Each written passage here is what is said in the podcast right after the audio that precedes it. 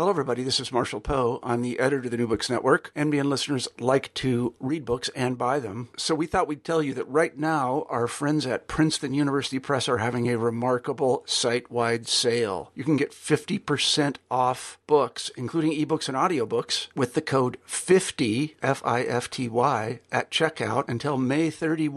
You can save some real money on Princeton University Press books. I encourage you to go there and check it out.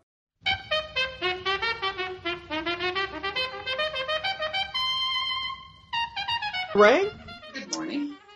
Um, we're here today to talk about your wonderful work, Crossing the Color Line, Race, Sex, and the Contested Politics of Colonialism in Ghana, which, by the way, has been shortlisted for the Fagan Oliver Prize out of the U- UK, the African Studies Association. So congratulations on that feat. Thank you. Can you tell us how you became an historian? Oh, gosh, that's a, quite a question. So I, I really became a historian because it offered a path to pursue questions that I became interested in as a young person. So rather than a sort of love of history per se that brought me to the craft of, uh, of, of history, it was realizing that the kinds of questions that I was interested around identity and race um, could be answered in the most fruitful way through the lens uh, of history. And so that's what really brought me um, to study history.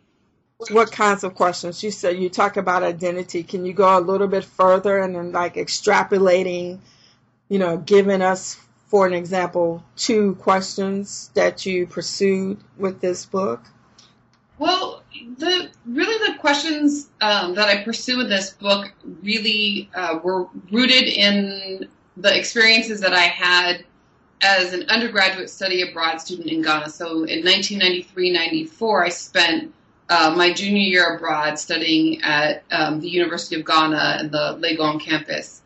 And it, it was in that moment that I sort of realized the way that race operates in the U S was was very particular and unique to the United States. And I encountered a, a kind of different racial landscape, if you will, in Ghana. And it made me very curious Um, about how race was working there, about questions around what it meant to be black there, how that was um, being constructed, and, and, and how the boundaries of blackness were operating there. And and those questions really sort of stuck with me, and they've really been what I've pursued over, um, you know, the last, it's I can't believe, over two decades. Um, in, in terms of my research. So in fact, even when I got back from that year abroad, I, I wrote my senior thesis. I, w- I went to uh, U C Santa Cruz, and I wrote my senior thesis on language acquisition amongst uh, multiracial Ghanaians. Mm. And, uh, and that was really a question of the relationship between language and identity. And so those kinds of questions have continued to animate my research agenda. Um, they're, you know, they're very much uh, at, you know, part part of what drives Crossing the Color Line, and they're also the questions that animate um, uh, my new research as well. Okay, and why Ghana?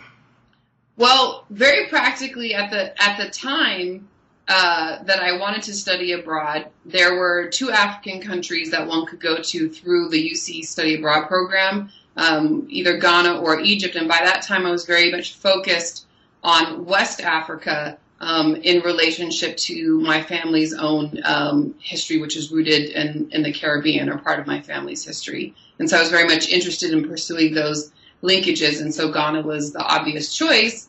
Uh, and and then once I got there, of course, I, I, I fell in love with it, and, and um, had such a wonderful year, and it was just, it, you know, sort of this life-changing experience. Um, and, and again, those questions were kind of so foundational um, and so compelling for me that it has brought me back time and again um, to Ghana as the focus of my research. Okay. Can you talk a little bit about the methodology um, that you took to write this engaging work, and how you were able to weave together so many stories and, and broaden it to, you know, the broader themes uh, facing Africa as well as the world? In terms of methodology, I think what I initially did, first of all, and I think this is something that I would say is really important, um, especially for um, for PhD students who may be going into the archives, because Crossing the Color Line comes out of um, the research that I did for, for my PhD dissertation.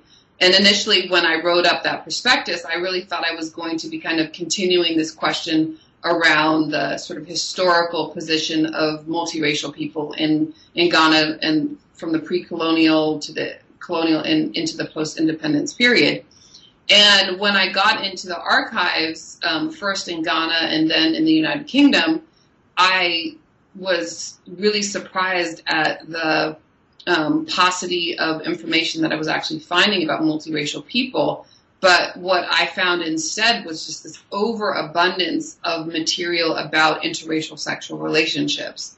So instead of kind of, you know, throwing my hands up in the air and going, oh my gosh, I can't write, you know, what I thought I was going to come to write, I just continued to follow that, that archival trail. Um, and, and I really went with that, and it became Um, you know, it, it turned into a much different project, but I think one that is really compelling and, and actually offers a kind of counterpoint to what we typically see in the literature around, um, you know, interracial sexual relationships, which is that in the context of the colonial period, in large part, um, they become prohibited because of the problems that the multiracial progeny pr- present to colonial governments. Um, and in this case, the Gold Coast gov- government, colonial government, um, remained very much focused on the relationships and not the progeny. Um, and so it offers a kind of a, a counterpoint to what we typically find. And I thought that was, you know, actually quite um, quite interesting and quite compelling. And so I just really I went with that, and and um, so I was able to amass this huge uh, archive of, of colonial documents. Um, mm-hmm. And within those colonial documents, um, spaces were opened up for people from the Gold Coast, Gold Coasters now we say Ghanaians, um, to uh, offer their perspectives. Oftentimes, um, when I was working with the cases that were brought against European colonial officers for having relationships with uh, local African women, these cases were initiated by um, Africans who were disgruntled by these relationships. And so even though I was working largely with the colonial archive, um, I was able to find um, and use that archive and, and, and find African voices um, uh, and, and to read them carefully. And then uh, I complemented that with extensive research um, in the Gold Coast newspapers. So um, one of the wonderful things about doing research um, in Ghana is that um, from a very early period, Um, Africans were setting up and running their own um, printing presses. And so there is a huge tradition of newspaper publication um, dating back to um, the uh, really sort of in a robust way, the last quarter of the nineteenth century onwards. Um, and so you have a very large corpus of African authored newspaper sources, which also um, provided a really sort of rich um Uh, source base for, for myself to work with in, in terms of yielding African perspectives on these questions. Um, and then finally, I, I worked really, really hard um, to track down uh, family members of the people that I was finding um, in, the, in the sources um, and to do uh, family histories and interviews. And so that was a kind of uh, third, um, third way. And then the last thing that I would just highlight is that, you know, of course, the the major absence um, across the various source bases um, are the voices of African women. Um, mm-hmm. And that was obviously very frustrating, and anybody who works, um, you know, with the, with these kinds of sources will, will understand the challenge that that um, presents. And so in addition to um, doing um, interviews with a number of women who um, were still living, Um, I also used a, a kind of methodology which which I um, which I call reading along the seam. So we're we're familiar with the idea of reading um, along or against the archival grain, but this was a um, th- this was something that I tried to do where I would look at disparate accounts, right? So if you had yeah, yeah. two men um, who were writing about the same women, perhaps um, a European officer who was charged with having a relationship with a woman and um, a man who was trying to prove that that was actually the case. Um, mm-hmm. And so they were obviously, you know, they had very disparate intentions. The European officer would want to exculpate himself and so would want to um, show his innocence, whereas the African man would want to say this person is guilty. And in one case that I'm thinking of, it was um, it was the African man's wife that was in question. But the two men both agreed on certain fundamentals about this woman's movement.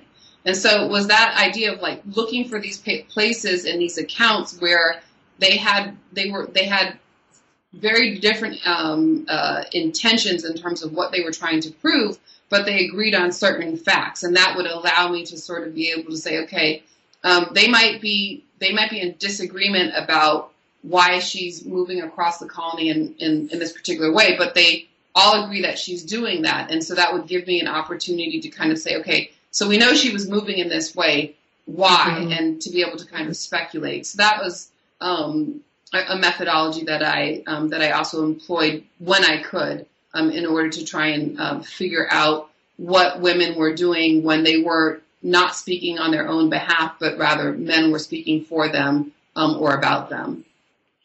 And when women did speak, what did they say? So in the interviews that I did, so I did two really um, compelling um, interviews, one with a woman named Felicia Agnes Knight, who in nineteen forty-five married um, a British di- district commissioner, Brandon Knight, um, and theirs was the fourth um, the fourth marriage uh, that had happened across nineteen forty-four and nineteen forty-five that through the colonial um, uh, office and the local government in, in the Gold Coast into complete panic um, about the sort of epidemic of of, of interracial marriage. Um, and they actually, you know, described it in these kinds of pathological terms as a form of madness, et cetera.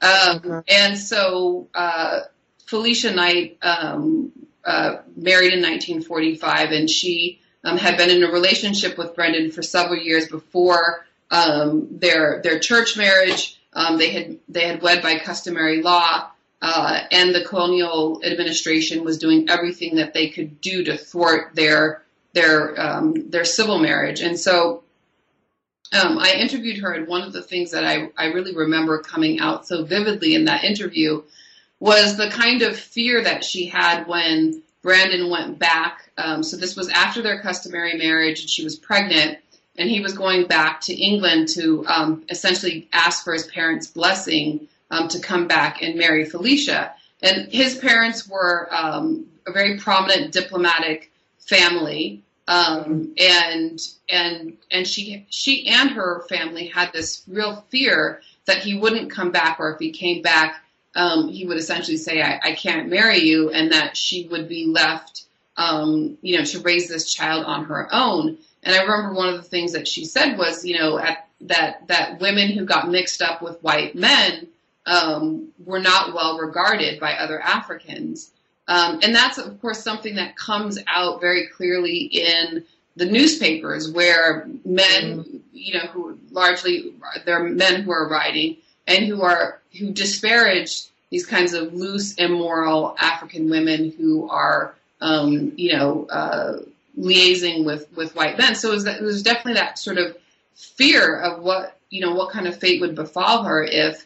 Um, you know, if he didn't come back and, and make an honorable woman of her. And in the end, he did. And, and they did marry, even though um, on a number of occasions, the colonial government, um, you know, would, would write, you know, two days before their marriage was, you know, scheduled, they they sent him off to, uh, you know, across the colony. In the end, they, they, they, they wed. And, and in fact, um, all four of these, all four of these marriages that happened between nineteen forty-four and nineteen forty-five, Um, you know, the men stayed on. They continued to work through the end of the colonial period. Three of them stayed on through uh, through independence.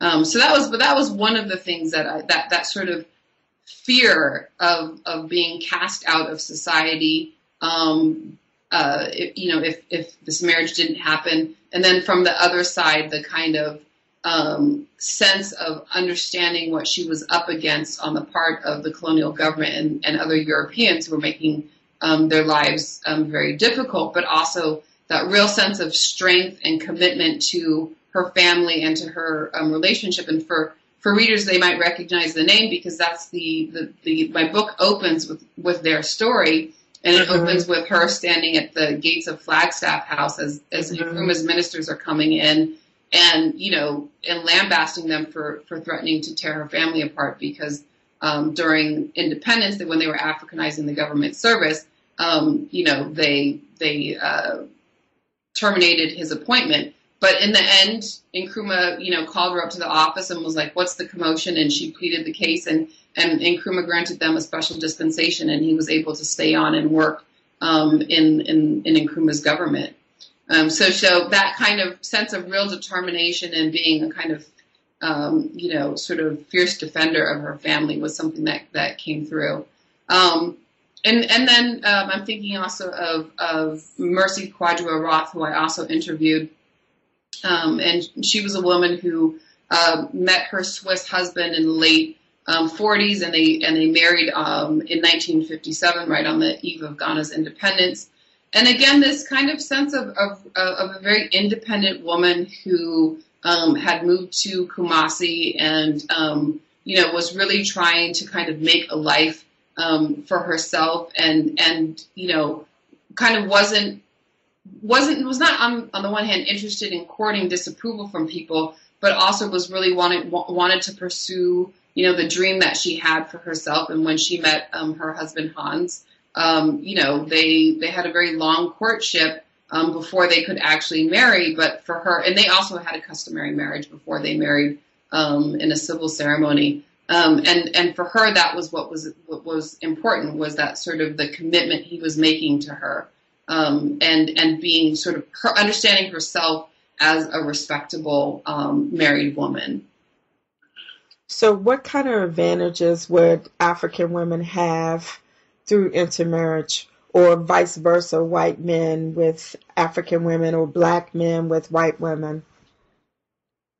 Well, you know, the the, the, the range of these relationships is so great um, in terms of what they entail. And so when I speak of a woman like Felicia Agnes Knight or um, Mercy Quadua Roth, um, you know, these are women who had lasting marriages, decades long, um, okay. and and they set up homes, and they were um, they were well taken care of by their husbands, but obviously um, they take they took extraordinary care of their husbands as well, and, and so there's a real you, you see in those relationships a real sense of um, reciprocity. Um, in other cases, especially cases in which, um, you know, there there weren't formal marriages, um, or maybe they were temporary relationships, the um, what the benefits were, um, it's a lot more difficult to to answer, um, and, and especially kind of at, at an emotional level,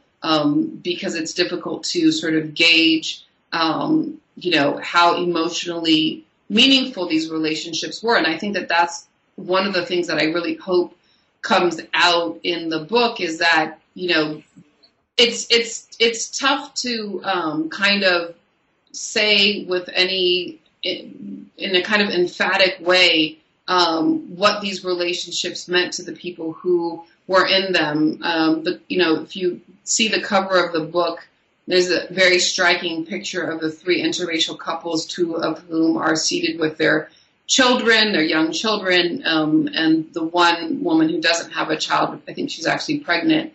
Um, in all likelihood, those were French officers who had come over from the Ivory Coast um, and had um, married these mar- married in, in quotes, because I don't. We, again, we don't know what form of marriage it took, if it was a customary marriage okay. um, or or not.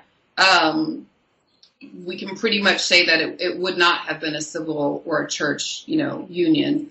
Um, and you know, at that time period, again, people would have looked at those relationships and would have sort of dismissed them. Um, and in fact, in, in Ivory Coast, there was an indigenous ban against these um, quote unquote temporary marriages, which was why these men were in all likelihood coming over to, you know, procure native wives in the Gold Coast.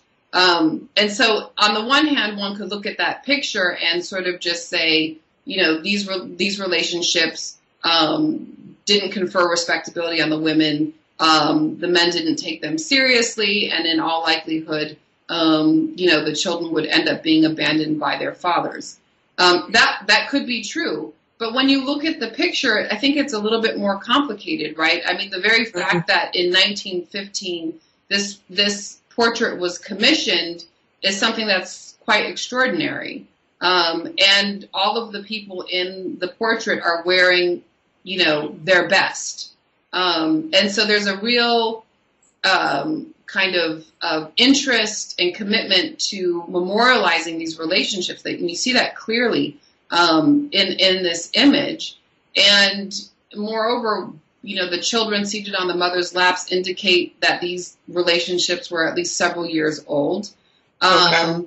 And so, it, you know, it, it, I think what I find is that these, most of these relationships resist any kind of categorical reading, um, and really force us to think about the ways in which emotion, affect, love can coexist with racism, with colonial power, um, with gender inequalities, all of those kinds of things. And that, um, you know, that love, love and racism are not um, mutually exclusive. They actually can be quite inter- interdependent practices. Um, so I think that that's something that uh, that, um, that that really comes out in this book, um, and makes it quite difficult to kind of tally up um, what kinds of, of, of benefits accrued on, on either side with any security. Okay. And you've talked about informants. How did you go by getting interviews? What were some of the issues that came up? I mean, wasn't an easy process. I mean, you know, what what things did you do? So um, I, you know, I'm one of those people that, like, if I find a lead, I'm going to pursue it until the end of the earth. Uh, and so, you know, for instance, uh, with these four marriages, so they took place between nineteen forty-four and nineteen forty-five. And so that gave me a sense of the possibility that some of the people involved in the in the marriages might actually still be alive. Um, and all I had to go on was um, was the name of one of the couples, because that was it, it mentioned four marriages but named only one. So I knew it was the last name was Knight, and I knew he was a district commissioner. Um, and so I uh, I just started.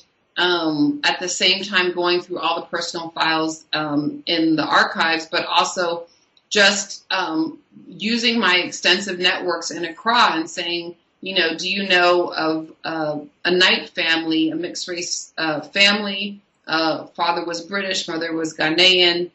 I didn't know, you know, if they had children or what, but I, I it, you know, so I just kept asking and asking and asking.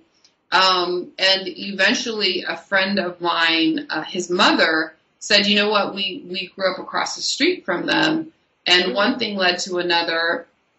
And I ended up meeting um, the granddaughter of this woman. And uh, and it was it's funny, it was, it was the day, the day, the night before I was supposed to leave um, and come back to the U S. And uh, you know, she, she said, it was really late in the evening, and she said, but if you, you know, Um, if you come back tomorrow morning, I'll meet you and I can take you to see my grandmother. I can't guarantee that she'll want to talk with you, um, but we'll try. And, and she said, put on your Sunday best. So, all right. So indeed I did. Um, and we went over there. And, um, you know, she, Miz Knight was, was reluctant to speak with me. And she, you know, I could see her looking me over and, you know, What what does this person want and, and why?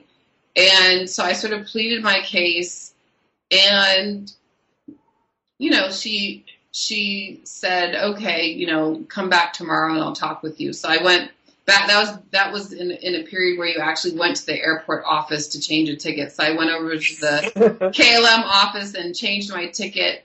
um, and stayed on for a week more and interviewed her um, during the course of that week. Um, and then and then uh, during subsequent um, research trips. Um, sadly, she passed away before um, the book was published, but um, I was um, able on my last trip to um, Accra to be able to give um, her granddaughter and daughter a signed copy of the book, which made me really happy. Um, in other instances, um, you know, s- switching over to the second half of the um, book, there's a case of an Afro-German family, um, the Annan family. Alfred Annan was the father. Frieda Annan was the uh, German Jewish mother. And mm-hmm. I had, you know, this huge over five hundred page archive related to their um, situation first in Germany, and they were ultimately deported to the United Kingdom, to Hull. Um, and although they had their life, you know, that what they wanted for their lives was to was to be sent back to the Gold Coast. Um, and so I had this one address for them in Hull. And so I went there, and when I when I arrived, I um, discovered that it had been bombed. The, the apartment block had been bombed um, during the Hull Blitz, during World War Two. And um, so I went over to the sort of equivalent of the ca- county clerk office um, and, and started looking through the records there and found um, a birth certificate for their youngest daughter there. And that gave me her name. And then he, I eventually found a marriage certificate, um, and that marriage certificate indicated um, that they were resident in Cardiff. And okay. So then I started searching the internet for any descendants of the Annans in, in Cardiff, and um, I started coming up with all of these Facebook returns um, of people who clearly looked multiracial with the last name Annan. And I didn't have a Facebook account at that time, which is, this is the funny thing about how I actually started on Facebook, um, was that in order to write to them, I had to sign up for a Facebook account. So I did, and I, I messaged all of them and explained who I was, what I was doing, what kinds of archival materials I had found. And then I got this kind of flurry of responses from different people saying, yeah, that, you know, that's our, uh, that's my mom and my dad, or that's my grandparents, because there's multiple generations that are still living there. And so, um, you know, I booked a ticket, a train ticket to Cardiff, and the next day I went to Cardiff, and I was received by four of the children um, that were still alive, and I interviewed uh, three of them extensively. Um, one of them didn't wish to speak with me, which is fine, but I was able to interview three of them. Um, and that really was so critical because the archival trail for this family ended in nineteen forty-one. Um, and I did not know what, what happened to them. And it was, um, you know, th- their, their, their story was so gripping and so moving in terms of the challenges that they had faced, um, in, you know, in Germany as it was coming under Nazi control, and then being, um, uh, uh, deported to, to Britain. Um, and, you know, I have all these letters that they were sending to the Colonial Office talking about, you know, just how rough and horrid their lives were and how much um, they wanted to um, be sent to the Gold Coast. But, of course, the Gold Coast uh, government um, would not uh, allow them. And one of the interesting things was that the, the children had no idea that their parents had fought for over a decade to be sent to the Gold Coast. They had always um, thought that their that the family in, in, in the Gold Coast didn't want them because their father had married um, a white woman. And I was actually able to show them this document that I have, in which one of the family members in Accra had paid a small deposit to the colonial administration to secure um, to secure their arrival should they be sent there. Um, and I was, so I was able to show, no, they, you know, not only did your parents want to go there, but the family there was was was ready to receive you, which was something that they, you know, that they hadn't known. Um, and so that was really a wonderful thing to be able not only to have all of my answers uh, or all my questions answered by them in terms of what happened to the family um, and what happened to, especially to the parents, um, but also to be able to give them this, you know, these this huge stack of archival documents that also was able to answer a lot of questions for them about their parents' lives and struggles. And that really shows reciprocity, you know, uh, you giving them something, they gave you something in return. Is that part of your philosophy as a scholar? Absolutely. That's the kind of key um, to, I think, the success of uh, of this research project, where um, people are really opening up to you about, um, you know, things that can oftentimes be very painful um in their lives and, and, and, and challenges that they face. Um, and, and so in, in going there and, and asking for people to kind of share with me um, those kinds of, of, of very personal details um, to be able to give something back to them, uh, I think is, is extraordinarily important, important. And I think it also Um, builds a level of trust and shows how serious. I mean, when somebody shows up and they've got five hundred pages of archival documents that were collected in, you know, um, you know, three or four different archives in Ghana and in the United Kingdom, and material from Germany, you know, it shows I'm serious, right? Um, and so I think that that's been really important. And then the other thing in terms of reciprocity has has always been to to be able to say, you know, um, if you're not comfortable with me writing about certain things, I won't. Um, and it's not about, and it, and it, because none of these things change the, um, change the, the outline of the story. I mean, certainly there were some things that were conveyed to me that I think probably would have made either a juicier or a more gripping read, but they weren't fundamental to the story. And so when people would say, you know, X or Y happened, but please, you know, um, I would prefer if you didn't write about that, I always honored that, um, you know. And so I think that that kind of um, ensuring that, you know, people feel like um, they can be fully honest and open with you, um, but also be clear about what they're not comfortable having um, printed, I think is, is really important. But I, but absolutely, I think the reciprocity thing is is so important, and I think it's why um, you know, it's people when when we write, we really do have a duty to go back to those places and to those people and provide them with a copy of the book, or provide them um, with copies of the materials that we've found, because it's, you know, we, when we talk about you you mentioned earlier sort of the issues that Africa faces. We think about mm-hmm. extractive industries all of the time, right? Right. Well, academia can be an extractive industry just like mining um, and all of the other ones. And if we don't give back, um, we can sit there and we can, um, you know, we can criticize Shell Oil in Nigeria, and we can criticize, um, you know, uh, the diamond companies in South Africa. But, you know, we're no different if all we do is take and we don't we don't give anything back. That's a valid point. So, can you talk about the contributions of your work? What would you say would be the main things that, that you're adding to the scholarship?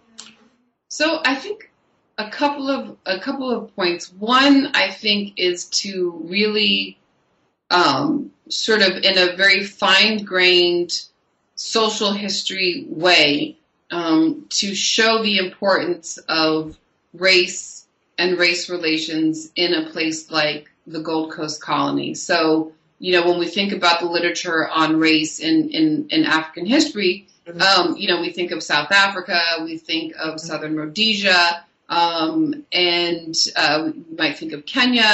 And there are other places. We might think of a place like Sudan, um, or we might think of, you know, a place like Algeria, Um, where questions of race have been more um, central to uh, to the scholarship.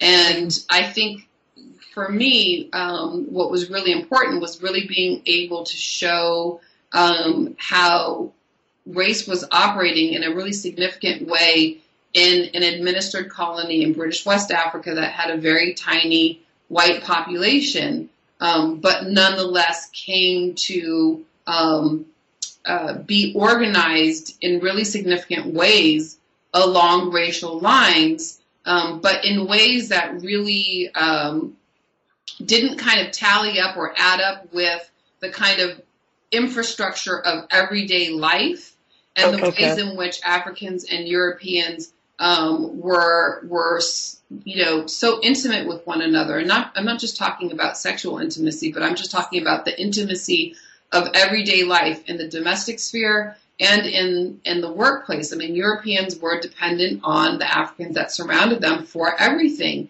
and that bred multiple forms of of dependency. Um, and in fact, I think that's one of the things that I hope I really, the points that I, you know, make in the book is that um, sexual intimacy um, isn't what bred other forms of intimacy. And I think the colonial administration failed to understand this. Um, it was it was these pre-existing webs of, of, of interracial dependency um, and sociability and, and work um, that gave way to um, interracial sexual relationships. And so the, the administration set out to end these relationships, but did not materially change the kind of infrastructure of everyday life, which caused Africans and Europeans to always be in, in such close contact. Um, and so I think that that's really what I wanted to, to be able to, to demonstrate and show um, were all of these other forms of intimacy that existed Um, in the colony, out of which um, came these interracial sexual relationships. Um, and so that I think that's really uh, important. I think one of the other things that I wanted to, to really drive home um, was when we think about the literature on empire and sexuality, um, oftentimes the perspectives, concerns, um, and interests of colonizing powers are what come out in that literature.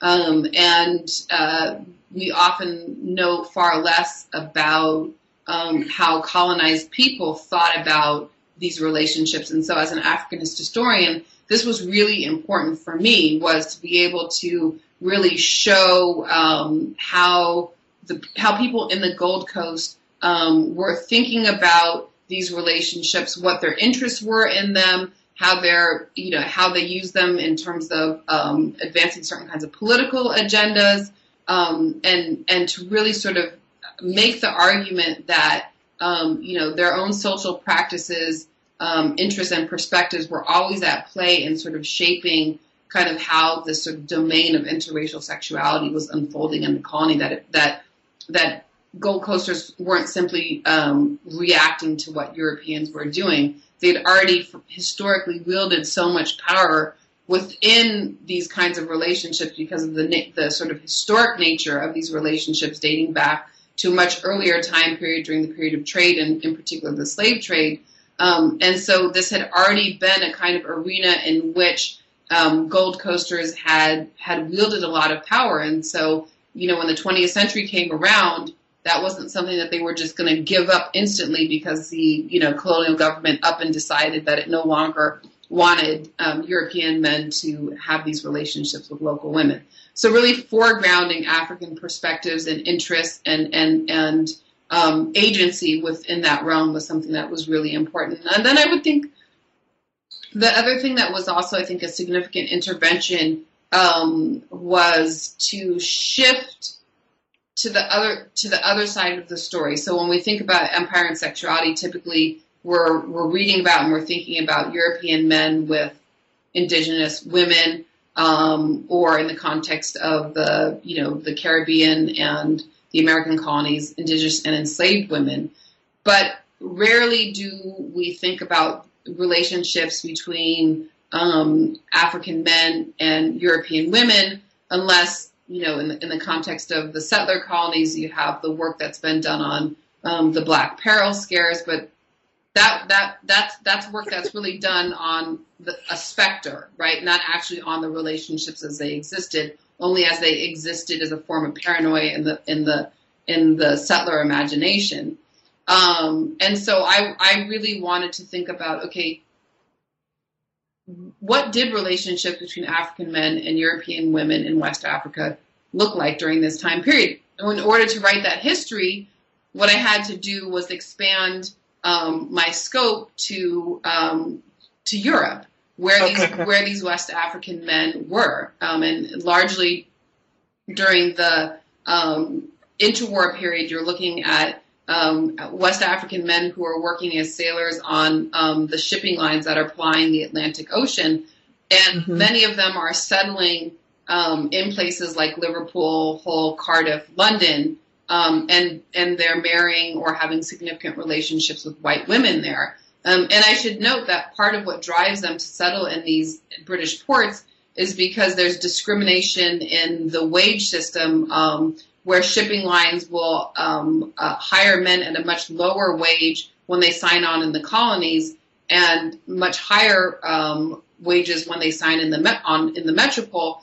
because they assume that white men are signing on in the metropole and black men are signing on in the colonies. So this was a strategy to get around that, um, and so they took domicile in, in you know in, in the different British ports. Um, and so I really wanted to be able to kind of get at that history. And it's it's actually quite significant, because in nineteen nineteen, when you have the British race riots throughout these ports, um, and black men are beaten on the streets, um, in part because of their relationships with white women, this is something that captures the attention of people in the Gold Coast. Um, and it really triggers this kind of political critique of the sexual hypocrisy of colonial rule. How is it that, that, that black men can be beaten on the streets of Liverpool for having relations with white women, when white men have been here for centuries along the coast having their way with our women, and it's never given rise to violence? And then it, and then it sort of moves beyond that kind of critique of sexual hypocrisy to actually um, begin to deliver a kind of anti-colonial argument um, about the, um, the the lack of moral fitness that white men have for colonial rule. Um, you know, that they that they are um, that. that, that it, they are the real sexual menace. Um, and I, I, I sort of use the term white peril to talk about that, um, and to talk about the way that this becomes a kind of, I think, very early form of, of anti-colonial um, uh, unrest, and a kind of very uh, um, potent critique about the moral legitimacy of British colonial rule. And part of it has to do with the, the sexual licentiousness of white men. Um, and part of it has to do with a kind of critique of the fact that many of these white men, um, you know, abandon their, their mixed-race children. So if, if these men can't even take care of their own children, um, you know, why should they be put in um, a, a position, you know, kind of paternalistic position to, to take care of the rest of the colonial world? So they really, you know, so Gold Coast anti-colonial nationalists really begin to focus in on this question of, of interracial sex. Um, as a as a kind of key component of an of uh, an, an emerging anti-colonial critique. So that's, a, I think, another really important um, uh, point. But you only get to that, again, by moving outside and integrating this history of these relationships between black men and white women um, into this other, more familiar history of relationships with white men and African women. And can you talk about the title, Crossing the Color Line, and its relationship to W E B. Du Bois? Yes. So, um, you know, the of course, when we when we think about the, the color line and we think about Du Bois, we think about, um, you know, the kind of the, the, the sort of shorter the shorter part of that quote, you know, which is that, you know, that the, the, the challenge of the twentieth century, the greatest challenge is, is, the, is going to be the color line. But if you read on, um, it's not it's not a kind of it's not a it's not the, the problem that he talks about is not a problem of the U S. It's a global problem. And so he goes on to talk about all of the places um, in the world, including um, West Africa, where that is a problem. And so it was really trying to um, use this kind of familiar idea of the color line and apply it to a place that certainly Du Bois intended it to be applied to, um, and he had the wisdom to understand that even in a place like West Africa, where there was a tiny white um, population, that the color line was a, a huge problem. Um, but so that's the color line part of it. The crossing part of it was really wanting to be able to, on the one hand, show the way in which the color line is The, the various ways in which the colonial administration goes about drawing this color line, right?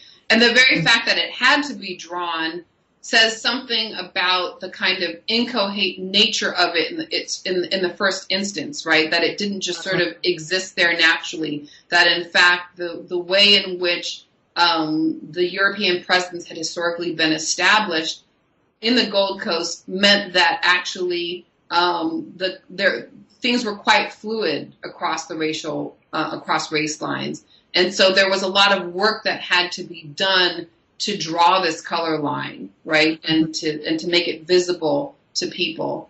Um, and even still, it was crossed continually, right? And so the, the book really is, is not just about the color line, but about the multiple ways in which it was constantly being transgressed by Africans and Europeans alike.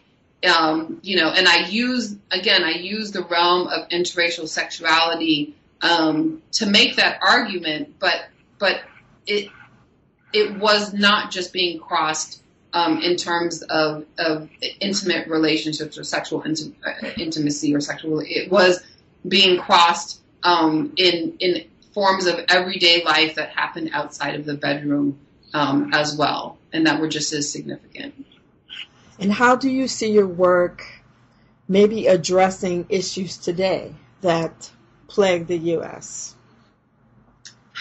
Well, I think for you know for me the When I when I think about, um, for instance, when I think about people's reaction to the book and um, why I think um, it seems to have captured people's attention, at least from from what people say to me.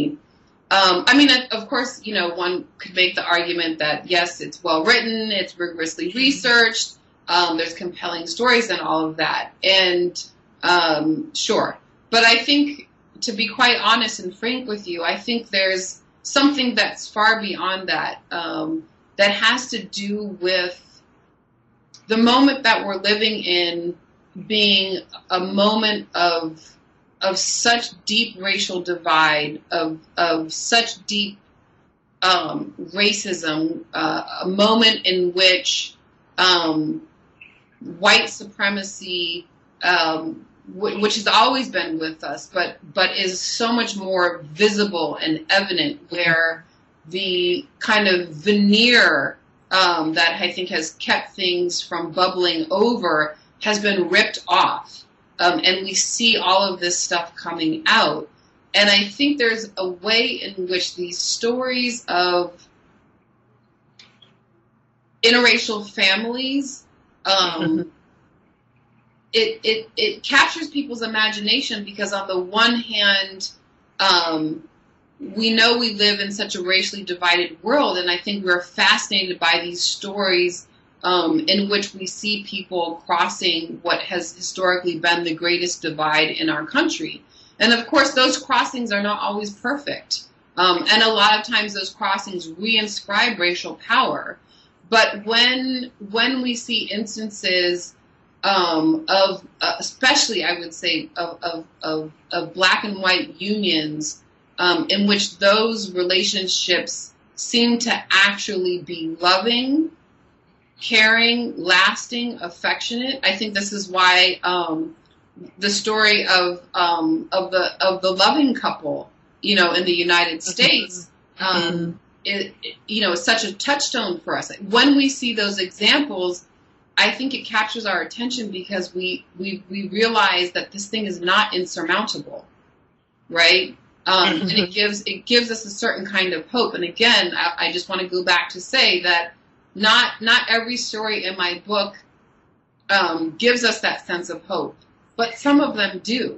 And I think that that is why, you know, stories around sort of interracial relationships always capture people's attention um, because because we kind of innately know that this is this is our biggest our biggest challenge, um, and so I think that that's to me this book about these stories that take place, you know, in, in colonial Ghana and you know in in in a place like Liverpool or Cardiff, um, which might seem sort of remote and far away, but they're actually just as relevant to the United States and to other places in the world, because these are these are questions that all of us um, are, are facing.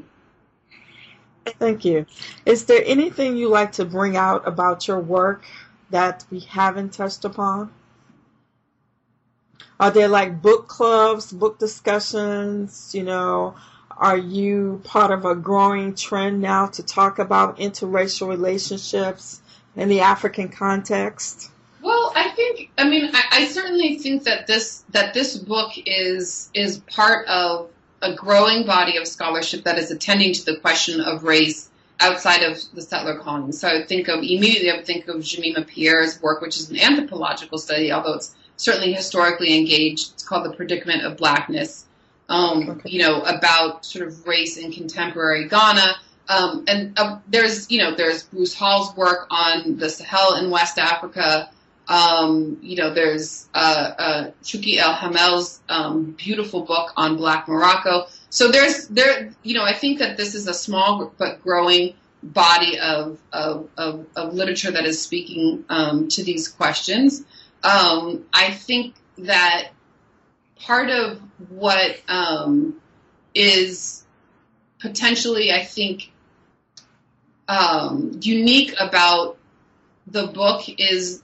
I, I think the way in which it really strives to um, tell the tell the stories of of everyday people in, in a really kind of um, in a way that gives you a sense of of what their their lives were like um, and the challenges that they face. And again, just going back to what we were just talking about, I think that that's what gives this book its um, why it seems to resonate with people today um, is because it it, it it it I think it goes beyond the surface, and it really gives you a sort of sense of, of the challenges that people faced and the ways in which they surmounted them. Um, and you know, I I think that especially you know in the context of Ghana, where um, I think on the one hand people recognize that there's a long history of these relationships. Um, you know, people are familiar with the big tra- Afro-European trading families that come out of the transatlantic slave trade. Um, but, you know, I had a lot of friends who, you know, when they saw the book, they were really surprised. Like, wow, I didn't imagine you'd actually be able to write an entire book about this for the colonial period. Um, and I think for a lot of people, it seemed to be something that had been sort of consigned to... Um, I don't know, like the sort of like a dirty little secret of colonialism, right? Um, yeah. And and to actually see um, kind of how central this question was, I think, has been a very interesting kind of eye opener for um, a lot of people that have read the book thus far, especially um, in Ghana, and sort of really beginning to see in the ways in which um, these kinds of questions. Really were were so central to sort of how the history of colonialism um, unfolded there. Um, and and I think, you know, I do think it's really important to, um, you know, in, in the wake of the book, um, and I also I did this uh, some time ago, I, I, I worked on one of these popular genealogy programs. It's called Who Do You Think You Are? They have a, a version of it here in the United States. Um, where I helped a young man who uh, is uh, sort of is a British D J and television host, and you know he makes television programs. Uh, his name's Reggie Yates, fabulous young man, um, and I helped him trace his family roots in, in, in West Africa. And and along the way, we discovered that his great grandfather and great great grandfather were British, and so Uh-oh. this this ended up airing. It aired on the B B C and has subsequently been replayed, you know, over the last I think two years. Um, and that has, I think, also sparked a lot of public interest in this history, aspects of their mixed race family history. Um, and so I think that there is a growing public awareness um, of of these stories, and the fact that um, that this history can be accessible. That you can find out about, um, you know, about members of your family. And I think especially in the United Kingdom, where sort of the Ancestry dot com thing and family history thing is so big, but one of the things that we've realized over time is that, um, you know, it it it does, it's it's quite popular um, and accessible and big, especially for um, sort of white British people. But the access to, um, you know, those databases and sources and just knowing about them for people of African ancestry in Britain, there seems to be some level of, of, of there, there, there seems to be some disparity there. And so that has been one of the things that I really enjoyed um, being able to do, is to work with people and to show them, okay, you know, um, you know, here here's what's available for free. Here's what requires, um, a, you know, a membership to these ancestry websites, and mm-hmm. here's what's available. Um, and that that doing this kind of work, although it does involve some um, financial output, is not completely inaccessible. Um, so I, I think that has been something that I've I've quite enjoyed, actually, is being able to um, assist people to the best of my ability. You can't always do it. There's sometimes people give you a name and, and you know, nothing turns up. But um, I think the the awareness of of mixed race family histories is something that I think has also come out of the book and out of this earlier documentary work that I did. Okay, can you tell us a little bit about where you are going as a scholar in terms of future work? Yeah. So right now I um, I've carved out a trilogy um, for myself, so three book projects that span the pre-colonial, colonial, and post-independence period that all take up in their own different ways questions around race, around identity, around blackness, the body. Um, and so the, the, the first one is um, Somatic Blackness, A History of the Body and Race Making in Pre-Colonial Ghana. The second one is Black on White, um, Articulating Race and Identity in the Gold Coast Press. And then the third one is Becoming Black Stars, um, uh, Race, the, sort of the, uh, what is it? Race and State Politics in twentieth Century Ghana. Um, and so those uh, those are the three titles.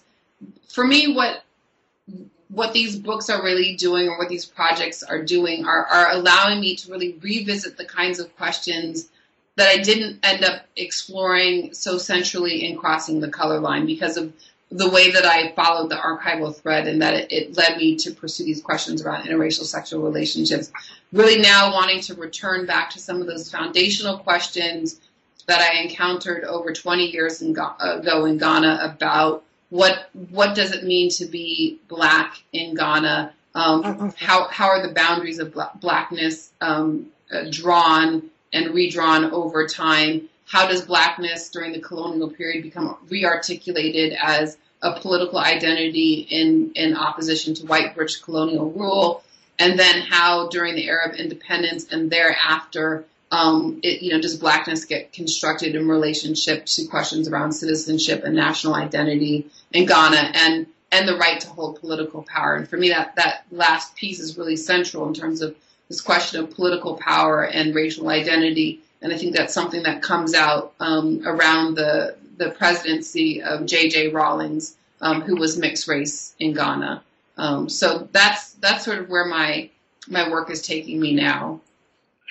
Well, we look forward to more wonderful scholarship that encourages us to think and allows us to see how a scholar is able to weave together many stories uh, using different sources and, you know, for a great production. So congratulations again on Crossing the Color Line, being shortlisted for the Fagan Oliver Prize. Thank you so much. It's wonderful talking with you, Dawn. And uh, I hope in the future we'll, we'll at least have one or two more conversations. Yes, I hope so too. Thank you. Thank you.